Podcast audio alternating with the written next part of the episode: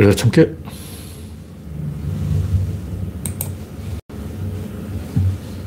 네, 아직 대기 중 화면이 나오겠습니다. 나오고 있습니다. 아, 화면이 떴습니다. 나오고 있습니다. 아, 네, 박신타만님이 일발을 꺼내주셨습니다. 난나님 어서 오세요.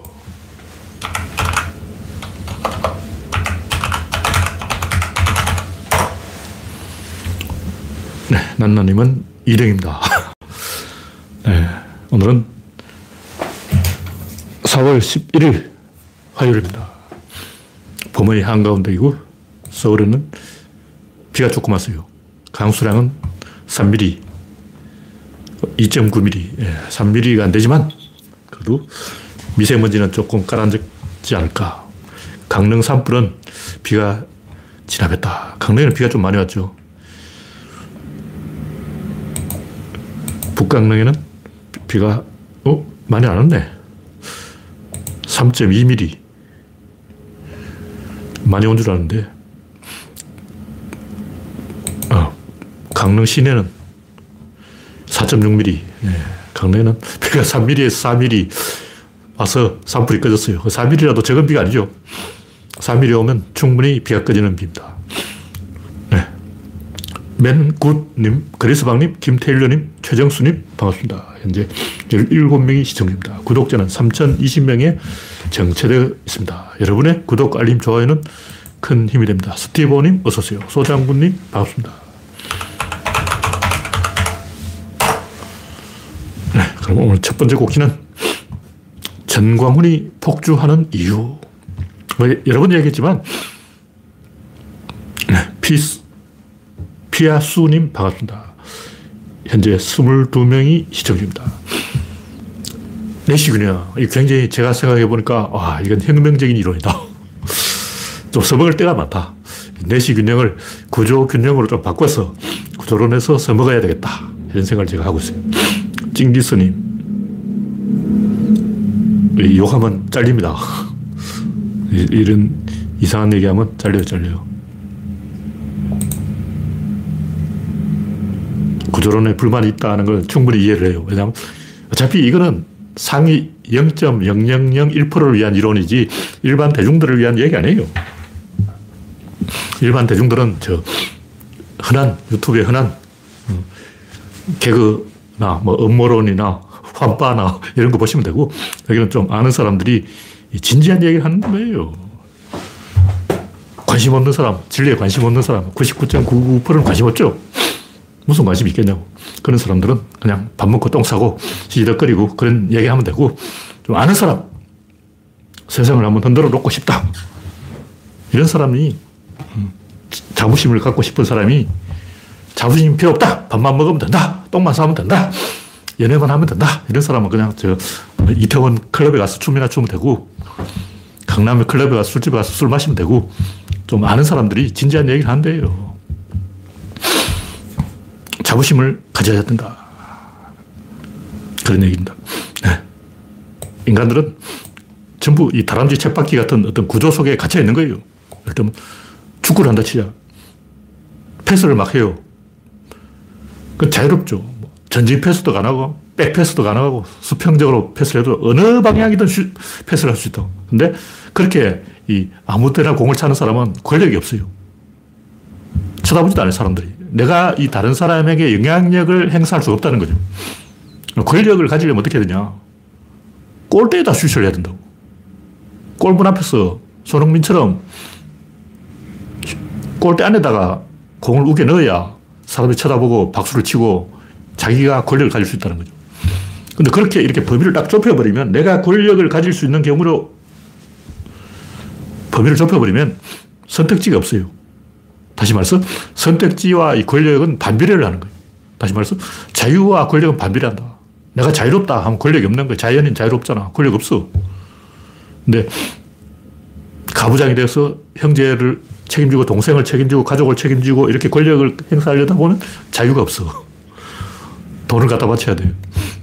자유하고 권력은 반비례하는 거예요. 그래서 문제는 인간들이 자기도 모르게 그런 수렁에 빠진다는 거예요. 자기 자신을 그런 구조 속에 가둬버려요. 왜냐하면 그래야 호르몬이 나온다고. 예를 들면 정성 카지노 가보라고. 자기 스스로 자기를 그 구조 속으로, 톱니바퀴 속으로 방아찌는 방앗간, 정미기, 도전기 안에 자기를 집어넣는 거예요. 그래야 호르몬이 나오고 잠을 안 자고 히로뽕을 먹고 정신 바짝 차려가지고 도박 카드를 돌리는 거예요. 안 그러면 꾹꾹꾹 졸지. 도박하는 사람들 신기하잖아. 잠 안 자. 이 박 삼 일 동안 잠 안 자요. 히로뽕 먹고 계속 도박한다고. 마약과 도박은 절대 떼려야 뗄 수가 없어. 왜냐? 상대방 새끼는 마약을 먹었어. 나는 안 먹었으면 내가 지는 거야. 백 퍼센트 져요. 마약 먹은 놈이 도박이 이깁니다. 왜냐면 혈봉을 먹으면 잠을 안 자기 때문에 상대방이 꾸벅꾸벅 졸 때까지 패를 돌리는 거예요. 그럼 결국 마약 먹은 놈이 도박이 이기고, 그 도박을 이기려면 마약을 먹어야 된다. 이 나쁜 구조에서 빠져나올 수가 없는 거죠. 여기서 어떤 균형이 있다는 거죠. 다시 말해서 내가 흥분하는 정도, 그리고 상대방이 돈을 따는 정도, 히로뽕이 인간을 각성시키는 정도, 내한테서 엔돌핀이 나오는 정도, 여기서 어떤 균형이 있는 거예요. 인간의 행동은 그 균형선을 따라가는 거예요. 이게 내시균형이라고. 내시균형은 주로 자본주의와 관련된 이 상품 거래에 대한 어떤 균형, 인간이 최소의 딜레마가 하는 얘기는 인간이 이타적인 행동을 할 것인가, 이기적인 행동을 할 것인가, 이걸 어떤 균형을 이야기하는 거고, 제가 이야기하는 구조균형은 호르몬과 환경과의 균형이라고. 호르몬이 많이 나오는 사람은 더 극단적인 걸 추구하는 거예요. 천공은 왜 그러냐? 윤석열은 왜 그러냐? 원래 중도였는데 권력을 잡으면 거구가 되는 거죠. 왜 그러냐? 그래야만 호르몬이 나와. 정광훈이 뭐 하나님을 까불면 나한테 죽어! 윤석열 까불면 죽어! 다 죽어! 이렇게 극단적으로 가는 이유는 그래야 호르몬이 나오고, 그래야 엔돌핀이 나오고, 그래야 말빨이 쓰고, 그래야 광화문 앞에 태극기 세력이 모이는 거죠. 그렇게 안 하면 뭐 안 하면 아무도 안 와요. 권력이 없어. 자기한테 결, 결정권이 없어요. 그래서 폭주하게 되어 있다. 그래서 우리는 뭐 정강훈이 거구다, 윤석열이 거구다 아니에요. 아무 생각 없는 사람들이야. 아무 생각 없는 사람들이 권력을 잡으면 백 퍼센트 그렇게 됩니다. 그럼 그렇게 안 하는, 폭주 안 하는 사람은 뭐냐? 동료에게 패스를 하는 사람은 뭐냐? 그건 시스템에 잡혀 있는 사람. 그 사람 권력이 없어요. 저 같은 사람은 권력이 없잖아. 저는 극단적인 행동을 안 하고, 극단적인 행동을 안 하기 때문에 저는 권력이 없는 거예요. 권력을 잡으려면 극단적인 행동을 해야 된다. 그 도박판에 가보면 알아요. 극단적인 행동을 안 하면 도박이 돈을 딸 수가 없어. 왜냐하면 잠이 오기 때문에. 예를 들면 십만 원, 이십만 원 이렇게 돈, 배팅을 해가지고는 이러도 그만이고 따도 그만이기 때문에 도박판에서 꾸벅꾸벅 졸게 된다고. 근데 도박판에서 백만 원을 올인해버려야 정신 바짝 차리고 머리칼이 곤두서가지고, 아, 좋됐다 이래가지고 흥분을 해서 엔도핀이 막 나와서 배를 막 쪼는 거예요. 나와라, 나와라, 나와라, 나와라. 장땡 나와라. 포카드 나와라. 그래야 호르몬이 나오고, 그래야 도박에 집중할 수 있게 된다. 안 그러면 집중을 안 하게 되고, 집중 안 하면 백 퍼센트 돈을 잃어버립니다. 그게 균형이 있다. 그런 얘기죠. 네, 소흠님, 정국수님, 이혜성님, 시민연대 최홍우님 반갑습니다. 현재 사십이 명이 시청 중입니다.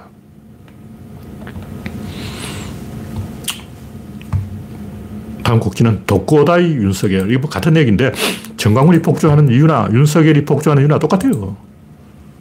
근데 옛날부터 이 독고다이라는 게 인기가 있었어요. 독고다이 캐릭터 인기가 있었어요. 독고다이가 뭐냐? 특공대예요.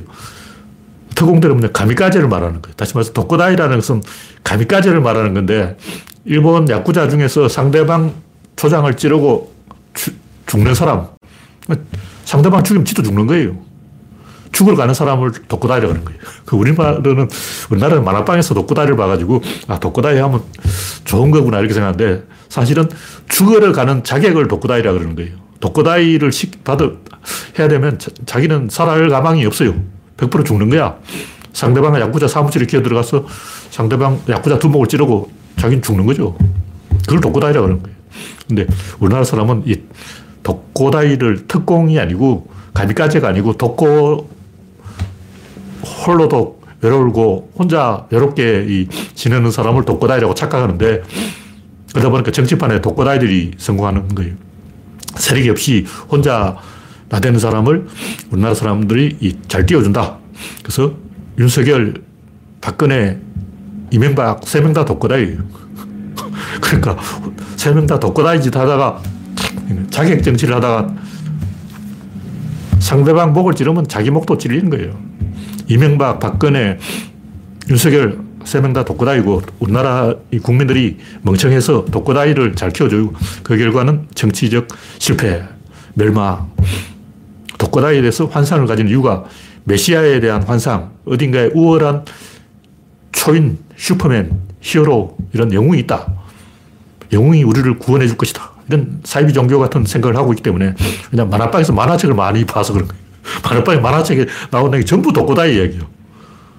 무, 뭐, 무, 무협지도 뭐 혼자 돌아다니면서 칼 하나 들고 독고다이 짓 하고 어, 서부 그걸 봐도 서부 사나이들이 혼자 총 한 자루 차고 독고다이 짓을 하고 어, 만화방에 가면 전부 독고다이 얘기하냐. 그러다 보니까 인간들이 독고다이를 좋아해가지고 독고다이 정치인만 키워주니까 나는 독고다이다 하고 이제 옛날에 그 박찬종, 북인질 정치, 그 양반 제일 독고다이였어.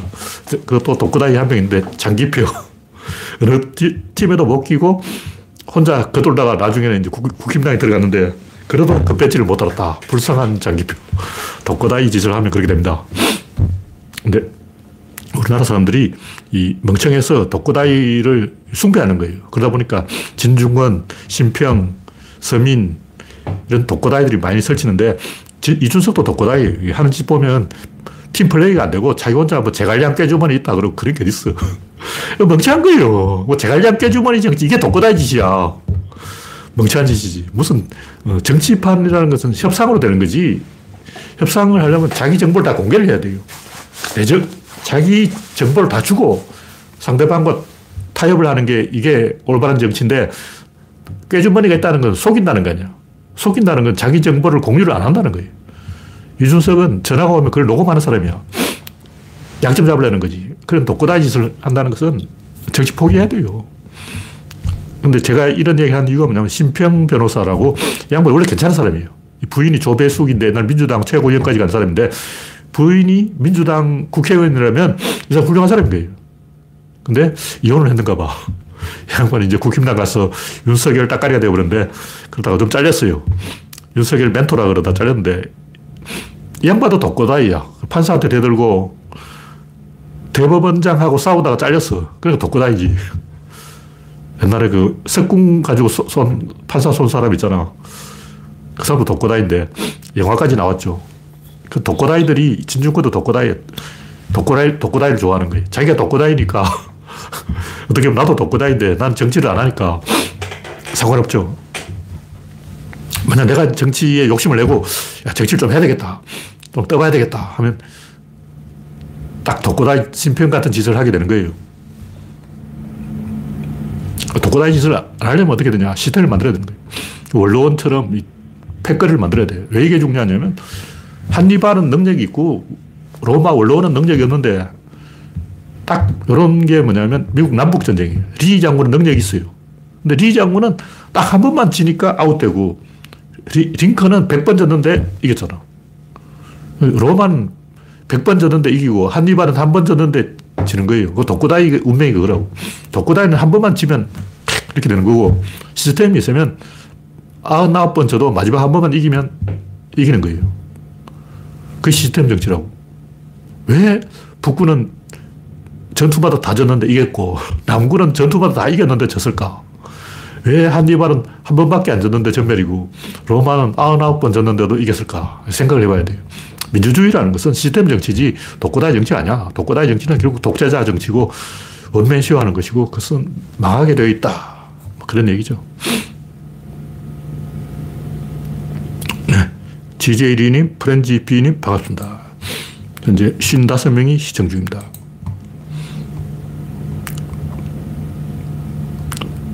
다음 곡지는 거짓말 정권. 미국의 도청이 없었다 하고 딱 잡아떼는데 옛날 바이든 사건하고 똑같은 거죠. 문제는 정치인의 거짓말은 한 번만 들키면 지금까지 해온 말 전부 거짓말이다 이렇게 되는 거예요. 프레임이 걸려 있어. 항상 정치는 프레임이 걸려 있기 때문에 도, 하나가 틀리면 다 틀린 걸로 하자. 하나가 맞으면 다 맞는 걸로 하자. 이런 구조로 돼 있어요. 그래서 프레임이 걸려 있기 때문에 하나로 삐끗하면 전부 아웃되는 거예요. 그러니까 정치를 안 해본 사람들은 프레임이 걸려있다는 걸 모르기 때문에 어, 거짓말 한 번쯤 해도 괜찮겠지. 안 그래요. 뭐 박원순 사건뿐만 아니라 이렇게 되는 이유는 프레임이 걸려서 그런 거예요. 우리는 박원순이 실제로 성추행을 했는가 안 했는가 여기에 관심을 가지지만 이게 정치적으로 한번 걸리면 이게 실제 했느냐 안 했냐 이거 상관없어. 프레임인 거예요. 드레피스가 왜 사형을 당했냐, 왜 사형 선고를 받았냐. 유태인이기 때문에 그런 거예요. 이게 프레임이 걸려서 그런 거예요. 프레임이 걸렸다는 것은 드레피스가 간첩짓을 했냐 안 했냐 이게 중요한 게 아니고 지금까지 유태인이 간에 붙었다 설계 붙었다 안 했냐, 왜 예수를 죽였냐, 이천 년 전을 소금해서 얘기하는 거예요. 다시 말해서 드레피스는 유태인이고 유태인 프레임이 걸리면 이천 년 전부터 유태인이 했는 모든 죄상 다 소급해서 이야기하자 이렇게 돼요. 다시 말해서 박원순이 성추행을 했냐 아니 이게 아니고 조선왕조 시대부터 지금까지 남자가 해온 모든 성범죄 이걸 박원순이 다 뒤집어 써야 되는 게 아니냐 이런 얘기 나온다고. 그러니까 드레피스가 난 간첩이 아니에요 그러면 유태인들이 예수 죽였잖아 이러면 할 말이 없는 거예요. 지금 한일 관계가 이렇게 된 것도 프레임이 걸려서 그렇고 어디나 보면 다 프레임이 걸려있어. 그래서 윤석열도 프레임이 걸려있기 때문에 닉슨뿐만 아니라 한 번 거짓말은 지금까지 자기가 쌓아온 모든 것을 뒤집어 엎는 그런 결과가 된다. 근데 우리는 딱 한 번만 확실한 증거를 잡으면 돼요. 그럼 지금까지 뭐 김건희고 최원순이고 윤석열이고 그 도배검으로 다 넘어가는 거예요. 그게 정치적 프레임이라는 거죠. 근데 제가 봤을 때 이건 걸렸어요.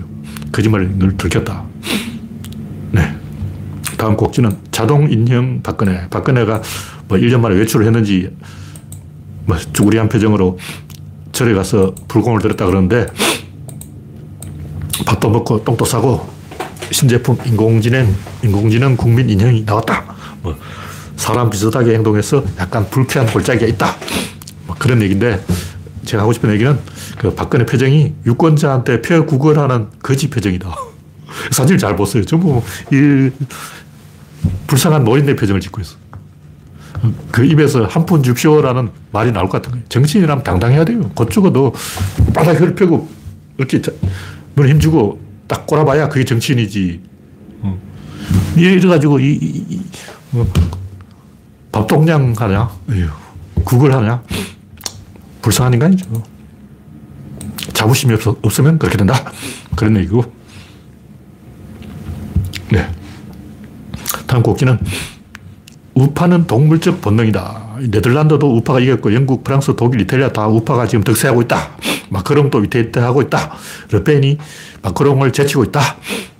뭐 이런 얘기가 나오는데 우크라이나 전쟁 때문에 먹고 살기 힘들어지니까 전 세계적으로 우파가 득세하는 거예요. 제가 여러분 얘기했지만 우파는 본능이에요. 본능. 좌파는 이성이에요. 다 그런 건 아니고 좌파도 반은 본능이고 반은 이성이에요. 좌파는 세력 본능이고 우파는 서열 본능인데 원래 이 어려우면 어려울수록 서열을 따지고 경기가 좋고 뭐가 잘 풀리면 대동세상 그래서 어, 힘을 합치게 되고 그런 거예요. 먹을 게 없으면 어, 형님 먼저 아우 나중 이렇게 되고 먹을 게 많으면 아무나 먹어. 그러니까 형님 먼저 아우 나중 이렇게 서열을 따지는 것은 식량이 부족하니까 그런 거예요. 문어는 먹을 게 없으면 자기 살을 뜯어먹고 도마뱀은 먹을 게 없으면 자기 꼬리를 잘라먹고 인간은 먹을 게 없으면 동료를 죽여요. 지금 우파가 득세하고 있다는 것은 범지구적으로 뭐, 먹을 게 없다. 왜 먹을 게 없냐? 중국이 다 먹어서 그런 거예요. 그래서 에너지가 고갈되어 있기 때문에 호르몬이 그렇게 나오는 거죠. 여러분도 제 나이가 되어보면 삭신이 쑤시고 팔다리, 허리, 어깨 다 아파요. 온몸이 다 아프고 어. 안, 안 아픈 데가 없어. 그렇게 되면 어떻게 되냐. 에너지가 앵꼬돼가지고 자신감을 잃어, 잃어버리고 의욕이 없고 한숨이 나오고 가슴이 답답하고 두통, 치통, 요통, 변비통, 족저근막염 다 와서 결국 이 점점 우파가 되는 거예요. 주변에 우파밖에 없고 다 사람들이 나이가 들면 호르몬이 그렇게 나온다. 그런 얘기죠. 다음 곡지는 백종원의 좌절. 모로코에서도 망신을 당했다는데 추방을 당했다 그러는데 물론 백종원이 잘못한 게 아니고 방송사가 잘못한 게지만 제가 여러 번 이야기했듯이 이건 교양이 없는 행동이에요. 교양이 없는 행동. 교양이란 게 뭐냐. 교양은 첫째 전문가에 대한 존중, 두 번째 지식에 대한 존중, 세 번째 약자에 대한 존중, 네 번째 외국에 대한 존중, 다른 나라 문화에 대한 존중. 이게 없으면 그게 야만이니 동료와 협력할 수 있는 사람이냐, 협력할 수 없는 사람이냐. 저 사람은 협력이 안 돼. 그 사람은 야만인이야. 협력할 수 있어. 이건 문명인이라고. 근데 제가 여러 번 얘기했지만 외국에 관심이 없어도 관심 있는 척 해야 돼. 그게 교양이야. 특히 프랑스 사람들은 열심히 그런 짓을 해요. 그 모로코 사람이 기도를 하고 있는데 다른 사람이 제사 지내는 제사상 앞에서 킥킥거리게 돼 있냐고. 우리나라도 남이 지금 지금 절하고 있는데 옆에서 킥킥거리고 시시덕거리고 웃고 농담 따먹게 하고 그걸 편집도 안 하고 화면에 내보내게 돼 있냐고. 제가 볼 때 그 백종원 팀이 방송 피디가 잘못한 거예요. 편집을 잘못한 거고 그렇게 하면 안 됩니다. 그건 나쁜 짓이에요. 이게 나쁜 짓이라는 걸 몰랐다면 진짜 수준 이하예요. 수준 이하. 물론 저도 실수할 때가 있지만 복기를 해보면 아 이거 잘못된 짓이구나 이렇게 반응이 나와야 되는데 여기 댓글 보면 댓글 제가 자세히 보진 않았는데 한 열 개를 봤는데 전부 모로코 욕하는 거지 그 방송사 욕하는 건 하나도 없어요. 백 퍼센트 방송사가 잘못한 교양이 없는 멍청한 짓이에요. 무슬림들이 잘못한다고 해서 우리도 가, 같이 잘못하자 이건 아니죠. 교양이 없는 자는 야만인이고 야만인 인간이 아니기 때문에 상대해 줄 필요가 없습니다. 전문가에 대한 존중, 지식에 대한 존중, 약자에 대한 존중, 외국에 대한 존중. 이런 존중을 하지 않은 사람은 뭐냐? 자존감이 없는 사람이에요. 자기를 조절해 보기 때문에 다른 사람을 비웃을 끊어서 찾으려고 이렇게 딱 살피다가 아, 저 인간 삽질했네, 어, 저 인간 웃기고 자빠졌네, 어, 저 인간 실수했네. 항상 이런 것만 보고 다니는 거예요. 왜냐면 자존감이 없기 때문에. 제가 볼 때 그 댓글 달아가지고 모로코 욕한 사람들은 무슬림 욕한 사람들은 전부 자존감이 없는 사람들이에요. 창피한 줄 것을 모르고 있다. 그런 얘기고. 다음 곡지는 신라가 흥한 이유. 이쁘다. 그 흉노와 신라 이걸 이야기하는데 유태인들은 자기들이 이집트 그래서 노예 생활을 하고 왔다. 이 부끄러운 과거라고 생각 안 하죠. 이집트인들이 아, 우리가 이집트에서 노예 생활을 해서 우리는 노예였어. 우리 아버지는 노예야 하고 막 창피해하고 막 숨기려고 그러고 성경에서 확 찢어버리고 쪽팔리게 이게 뭐냐. 한국인들이 우리 조상이 우리 할머니가 위안부였어 하고 창피하게 생각해서 막 없었던 일을 하고 교과서 위안부 삭제. 이게 말이 됩니까? 양심이 있다면, 상식이 있다면 조상들이 노예라는 걸 부끄러워하면 안 되고 우리 할머니들이 위안부 했다고 그걸 부끄러워하면 안 되죠. 하여튼 영국인들은 전부 그 이동해서 들어간 거예요. 왜냐하면 옛날 빙하기 때는 영국은 얼어붙어 있었어. 일만 년 전만 해도 영국은 얼음 덩어리였다고. 그 사람이 안 살았어요.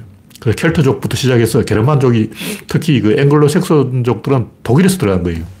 색슨이 독일의 작센이야. 정확하게는 그 덴마크 밑에예요. 그 지역에 있던 사람들이 앵글로족과 색슨족이 들어간 거예요. 정확하게는 앵글로족과 색슨족이 아니고 앵글로화된 색슨족 뭐 이런 말이 있어요. 또 뭐 따지면 복잡하고 하여튼 영국인들은 다 다른 데서 건너왔다는 사실을 인정을 하잖아. 근데 한국인도 어디선가에 왔을 건데 디엔에이 조사해보면 다 나와. 뭐 하폴로 그룹이라고 있는데 디엔에이 조사해보면 우리 조상은 저 시베리아를 거쳐서 왔다 뭐 이런 얘기를 하던데 저 그게 맞는 얘기인지 잘 모르겠고 어쨌든 디엔에이를 조사해보라고 다 나와. 대부분 어디서 왔냐면 중국 북부 지역 요서 지역에서 기장 농사를 짓던 사람이 우리 조상이에요. 그 조상들이 한반도로 건너왔다 그런 얘기죠.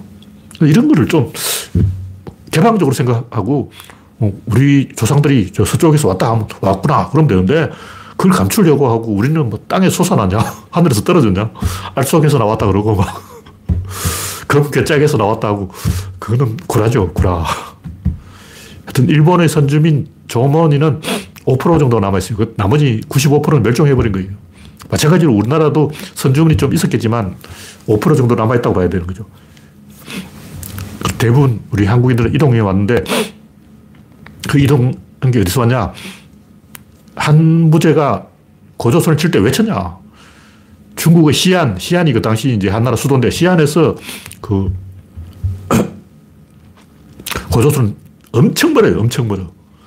북경에서는 가깝죠. 북, 청나라, 명나라 북경에서 조선까지는 가까운데 시안에서 고조선까지는 엄청 벌어요. 그 머리까지 왜 왔냐? 뭐 먹을 게 있다고 여기 왔냐? 영토 점령이 목적이냐? 그게 아니죠. 상식적으로 생각해보라고. 만약 영토 점령이 목적이면 다 점령하지 왜 그것만, 한사군만 설치하고. 실제 한사군도 나중에는 인구 삼십만 밖에 안 됐어요. 다시 말해서 낭낭 인구가 삼십만 정도로 명맥을 유지한 거예요. 그러면 영토 점령이 목적이 아니라면 왜 이게 왔냐? 이게. 한나라 이 사기에는 고조선을 정복해서 흉노의 왼팔을 꺾었다. 흉노를 제압하기 위해서 흉노와 동맹 세력인 고조선을 친 거죠. 이건 명백한 역사 기록인데 우리나라 역사학자들은 그걸 다 지우려고 그래요. 아, 부끄러운 과거다. 과거 세타. 아, 우리 조상이 흉노였다니. 그러고 막. 아니, 흉노가 우리나라에 좀 섞여 들 수도 있지. 어, 일본인들도 다 한반도에서 건너간 사람들 아니야. 일본인들이 우리 조상은 한반도에서 왔다. 이거 부끄러워해서 막 다 지워버리고 우리 일본은 자연 발생했다. 일본은 일본 열도에서 바다에서 솟아났다. 이렇게 한다면 그건 웃기는 짓이 아니야. 제가 볼 때 이 고조선이 흉노와 교류를 한 것은 맞고 또 이 신라 지배층 일부가 흉노에서 온 게 맞습니다. 그걸 현적이 굉장히 많이 있어요.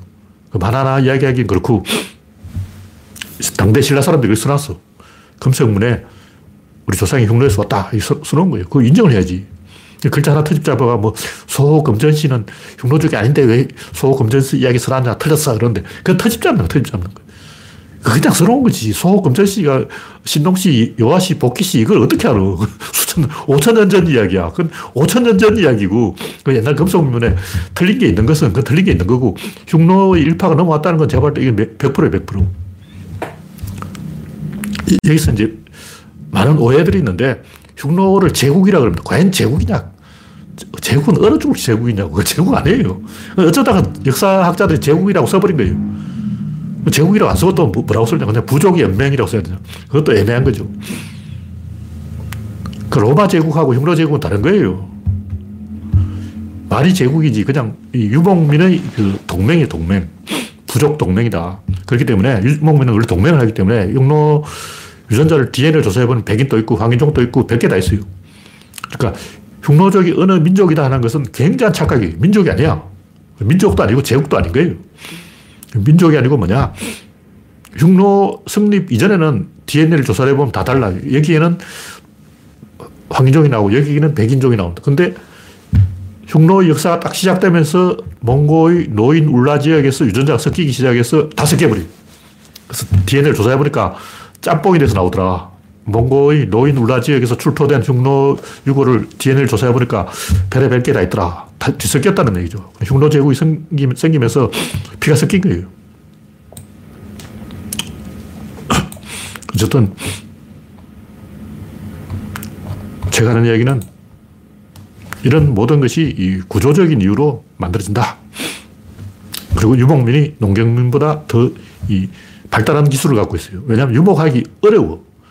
그러니까 우리는 그 수렵, 목축, 유목 이걸 잘 구분 못해요. 수렵은 수렵이고 목축은 목축이고 유목은 유목이 이게 다 다른 거라고. 근데 우리는 수렵, 목축과 유목을 헷갈리기 때문에 유목하는데 무슨 기술이 있나 이렇게 생각하지만 굉장히 정교한 기술이 있는 거예요. 제가 이 이야기를 하는 이유는 신라 역사를 보면 상당히 이상해. 여왕도 있고 박석김이 돌아가면서 왕을 하고 뭔가 이상한 거예요. 그리고 반란이 고구려 백제에 비해서 적게 일어났어요. 고구려는 뭐 연개소뿐만 아니라 굉장히 많은 고륙상쟁이 있었어요. 그리고 백제와 고구려에 비해서 신라가 조금 개방적이고 신분 상승이 허용되어 있는 거예요. 일정한 정도로. 그런 신라만의 특색이 어디서 왔냐. 유목민의 문화에서 들어온 것이다. 그런 얘기죠. 나라, 이, 왕 이름도 이사금, 차차웅, 마립간, 매금왕, 갈문왕, 이사지왕, 뭐 별 희한한 왕들이 다 나오는 거예요. 여러 가지 이해가 안 되는 여러 현상들을 이, 아, 이게 유목민의 관습이구나 이렇게 생각해 보면 아, 퍼즐이 풀린다. 그런 얘기죠. 그리고 이 신라가 흥한 이유는 영국에 왜 여왕이 많냐. 여왕이 많은 이유는 왕을 해봤자 생기는 게 별로 없어. 그러니까 아무나 해라. 여왕이 되는 거예요. 만약 생기는 게 많으면 서로 왕을 하려고 피 터지게 싸워가지고 니 죽고 나 죽고 현피를 떠가지고 한강 고수부지로 와라 이렇게 돼서 다 죽었겠죠. 마찬가지로 신라의 이 여왕이 많은 이유는 왕권이 강하지, 강하지 않았기 때문에 여왕을 해봤자 생기는 게 없다 해서 이 여왕의 기회가 돌아간 거죠. 근데 신라도 후대에서는 고륙상제가 일어나요. 후대에는 나중에는 뭐 민해왕하고 막 왕이 일 년 해보려고 멱살 잡고 싸우고 치고받고 그러는데 그건 후대의 일이고 신라 상대에는 서로 왕을 잘 양보를 해요. 왜 양을, 왕을 양보를 할까? 왕이 권력이 없기 때문에 양보를 하는 거예요. 왜 이 유리왕과 석탈애가 서로 네가 왕해라, 내가 왕할 거야 그러고 막 서로 왕자를 양보하려고 그러냐. 그것은 해봤자 얻는 게 없어. 실제로 그 남해 차창웅은 국사를 전부 석탈애한테, 사위한테 넘겨놨어요. 왜 그러냐. 군사와 국정을 다 맡긴 거예요. 그러면 왕은 뭘 하냐. 제사밖에 할 게 없죠.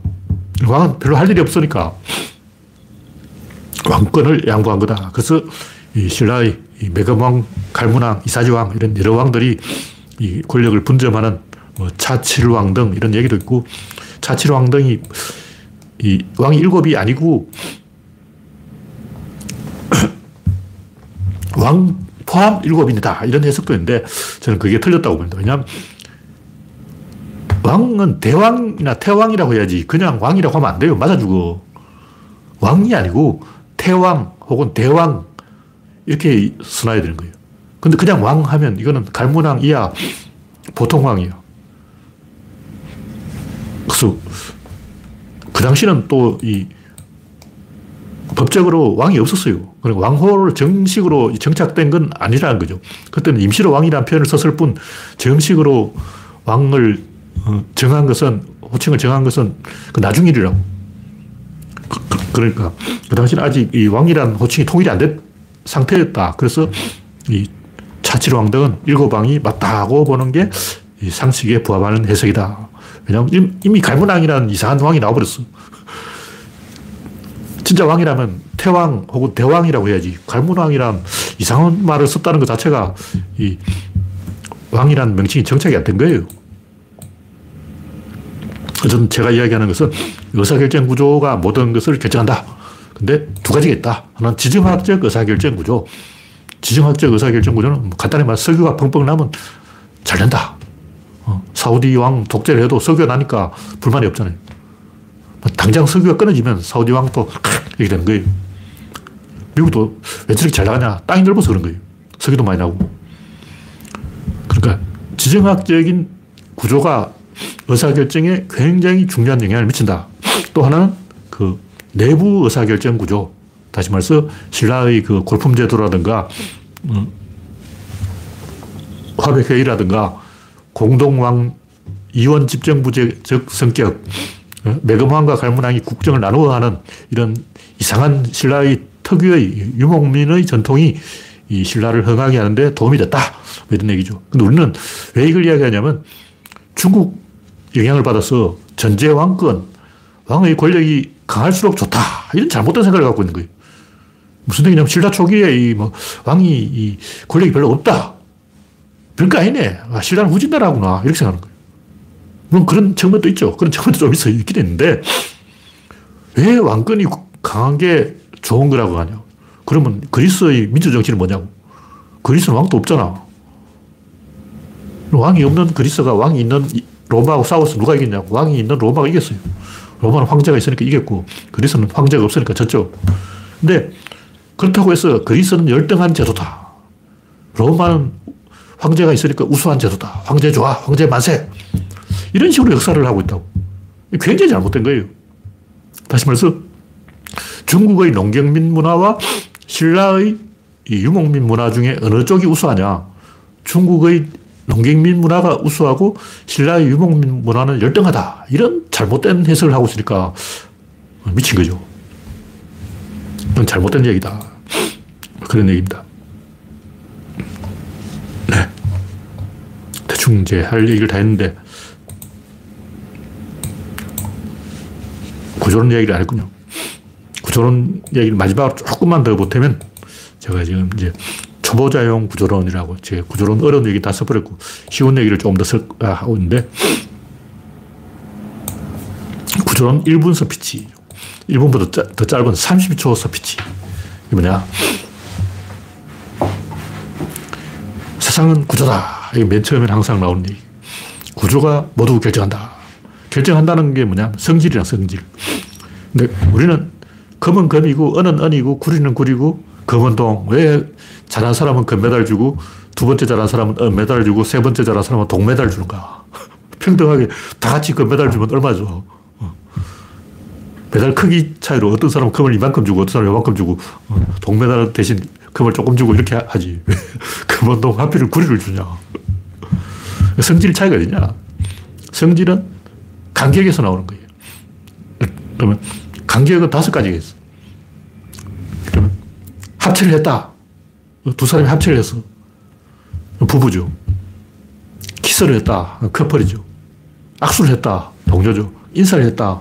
이웃 사람이. 다시 말해서 다섯 가지 관계인데 제일 가까운 관계는 뭐냐? 부자 관계. 두 번째 관계는 부부 관계. 이건 디엔에이를 공유하는 거예요. 공유하는 관계. 이거는 뭐냐? 합체된 관계. 이건 뭐냐? 동료가 된 관계. 그러니까 부자 관계가 구조론적으로 제일 가까운 구조론의 질의 관계고, 부부 관계는 입자의 관계, 동료의 관계는 아니, 아니, 커플은 힘의 관계, 동료는 운동의 관계, 그냥 인사한 사람은 양의 관계. 이렇게 다섯 가지 관계 있는 거예요. 여기서 이 이야기의 중요한 것은 여섯 번째는 뭐냐? 없어요. 우리가 생각하면 아, 많은 관계가 있을 것 같잖아. 없어. 왜냐하면 부자 관계는 디엔에이를 공유를 합니다. 공유 상태예요. 근데 합체를 했어. 키스를 했어. 키스는 우리가 접촉을 한 거예요. 악수를 했어. 근데 인사를 한다는 건 떨어진 거예요. 떨어진 상태에서 인사를 하는 거예요. 그냥 결합된 상태에서 떨어진 거예요. 그럼 그 중간에 셋은 뭐냐? 그것은 결합에서 떨어지는 정도의 차이인 거예요. 그러니까 떨어져 있지만 이렇게 접촉해 있는 경우, 이렇게 걸, 걸, 걸쳐져 있는 경우, 떨어진 둘이 결합되어 있는 경우, 진짜 서로 공유하는 경우, 예를 들면 나무가 열리지로 붙어버리는 경우 있어요. 두 그루 나무가 가지가 붙어버려. 이건 공유하는 관계죠. 근데 두 사람이 한 팀을 이루고 있어. 이거는 합체된 거예요. 예를 들면 손흥민과 김민재가 국대에서는 한 팀이 되어버린 거예요. 이건 합체된 관계예요. 둘 중에 하나가 빠지면 깨져. 그러니까 서로 떨어진 별개의 둘이 합체된 것과 아예 진짜 붙어서 완전히 이 한 사람이 되어버린 건 다른 거죠. 부자 관계는 디엔에이를 공유하는 완전히 이 통일된 관계고, 이건 떨어져 있으면서 독립되어 있지만 연결되어 있는 관계고, 키스하는 관계는 살짝 걸쳐 있는 관계, 표면에 닿아 있는 관계, 닿아 있는 관계와 걸쳐 있는 관계는 어떠냐? 걸쳐 있는 건 하나가 움직임에 따라 움직이는데, 닿아 있는 경우는 미는 방향으로는 힘이 전달되지만 방향이 바뀌면 아, 전달이 안 돼요. 다시 말해서 어떤 둘이 이렇게 걸쳐 있다면 어느 쪽이든 따라갑니다. 근데 여기 닿아 있다면 이 방향으로 갈 때는 가, 같이 가. 근데 측면에서 힘이, 에너지가 전달되면 떨어져 버리는 거예요. 이런 식으로 관계는 딱 다섯 개밖에 없어요. 이게 신기한 거지. 왜 이게 이제 중요하냐면, 우리는 수학이 방대하죠. 그 수학의 모든 공식의 모든 문제를 다 풀 수 있는 사람은 천재죠. 수학은 엄청나게 복잡하고 방대하고 거대한 세계인데, 추리자는 거예요.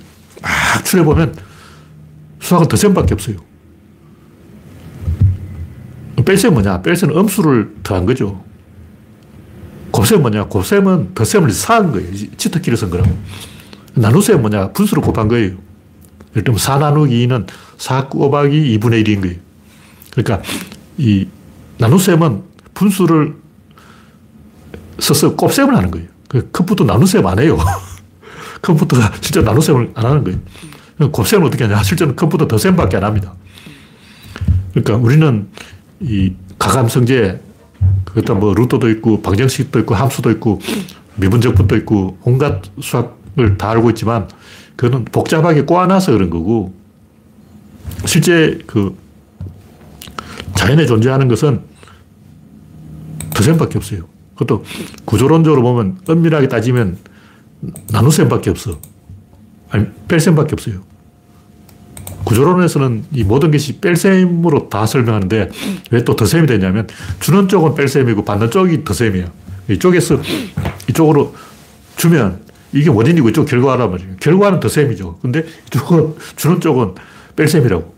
그래서 원인척을 원인척을 보면 뺄셈이고 결과척을 보면 더셈인데 결과, 수학은 결과책을 보는 거예요. 구조론은 원인책을 보는 거예요. 수학은 결과책을 보니까 이 결과 중심으로 보면 일단 우주 안에 모든 셈은 더셈밖에 없어요. 그러니까 얼마나 간단하냐고. 더셈밖에 없어. 스칼라든가 뭐 벡터라든가 매트릭스라든가 텐서라든가 이런 것은 이 꼬아놓은 거예요. 제곱, 세제곱 이런 식으로 꼬아놓는다는 게 뭐냐면 하나의 지점에 맞물려 있는 걸 말하는 거죠. 다시 말해서 우리가 이 부피다, 너비다, 저, 저울이다, 대박이다, 자다, 콤파스다, 낱개다 이게 뭐냐? 모서리, 모서리가 있는 거예요. 모서리는 세 지점이 한, 세 방향의 에너지가 한 지점에 겹쳐 있다고. 꼭지점을 이야기하는 거예요. 그래서 그런 식으로 이 겹쳐 있는 거지. 이걸 하나하나 해체해서 양파 껍질을 계속 가서 함수를 방정식으로 바꾸고 방정식을 제곱으로 바꾸고 제곱을 곱셈으로 바꾸고 곱셈을 나눗셈으로 바꾸고 더셈으로 바꾸고 최종적으로 더셈밖에 없어요. 수학은 얼마나 간단하냐 이거죠. 그런 식으로 이렇게 복잡한 걸 계속 줄여서 최종적인 마지막 단계까지 몰고 가는 게 이게 구조론이라고요. 무슨 얘기냐면 우리는 여러 가지 결정을 할 수 있는데 산 꼭대기에 올라가면 딱 한 개밖에 할 수 없어요. 내려가는 것밖에 없어. 이미 산 정상에 왔다. 여기서는 공중으로 솟아서 뭐 휴거가 되든지 아니면 산 밑으로 하산을 하든지 실제로는 하산밖에 못해요. 의사결정할 수가 없다고. 그런 식으로 축구를 하더라도 막 드리블을 하다가 마지막 골대 앞에까지 가면 슛을 해야 돼요. 골대 앞에 가서 패스하면 안 돼. 슛을 할 수밖에 없는 상황. 그 상황이 아까 얘기한 내시균형이에요. 그러니까 인간이 막다른 골목에 몰려서 이 의사결정할 수밖에 없는 그 상황에서는 어떤 결정을 하냐. 차악을 선택하는 거예요. 최선을 선택할 수는 없어. 왜냐하면 최선은 자기한테 결정권이 없어요. 아까 얘기했듯이 그 시스템 정치와 개인기 정치. 왜 한니발은 한 번만 지면 지고 로마군은 계속 지는데도 이기냐. 시스템은 백 번 싸워서 한 번만 이기면 되고 개인기는 백 번 싸워서 한 번이라도 치면 사망입니다. 그러니까 원로원은 시스템이고 한니발은 원로원이 없기 때문에 개인이란 말이죠. 시스템과 개인이 싸우면 결국 이 개인은 권력을 가지려면 막다른 골목으로 죽기 아니면 까무러치기 상황으로 갈 수밖에 없고 차악을 선택할 수밖에 없어. 최선은 누가 선택하냐? 시스템이 선택하는 거예요. 그럼 최선은 왜 시스템을 선택할 수 있냐? 자기한테 권력이 없어요. 시스템은 동료와 협력을 해야지 자기가 결정하는 게 아니야. 그러니까 항상 보면 좋은 것은 내가 결정하는 게 아니에요. 상대방의 동의를 구해야 돼요. 남녀가 막 합치를 하자. 좋은 거 아니야. 좋은 걸 하려면 상대방이 동의를 구해야지 내가 마음대로 할 수가 없는 거예요. 내가 마음대로 하면 성폭력 이렇게 되는 거라고. 그러니까 이 세상 모든 일이 가장 좋은 것은 항상 그 상대방의 동의를 구해야 되고 나한테 권력이 없다. 나한테 권력이 주어지는 것으로 범위를 좁히다 보면 결국 내시균형의 죄수의 딜레마 상황의 차악을 선택해야 되는 최악을 피해서 차악을 선택해야 되는 그런 결정을 할 수밖에 없고 그 차악이 계속 쌓이면 최악이 되는 거예요. 정광훈이나 윤석열이 왜 저렇게 할까? 자기한테 권력이 없어서 그런 거예요. 내가 권력을 가지는 결정을 하다 보면 그렇게 돼 있어. 안철수도 마누라 말 듣다가 망했고, 다른 말 듣다가 다 망한 거 아니야. 다른 사람 시키는 대로 하다가 망한다고. 그래서 내가 하, 결정해야 되고, 내가 하고 싶은 대로 해야 된다. 이렇게 하다 보면 이미 극단주의자가 되어 있습니다. 네, 오늘 이야기는 여기서 마치겠습니다. 참석해주신 육십세 명 여러분 수고하셨습니다. 감사합니다.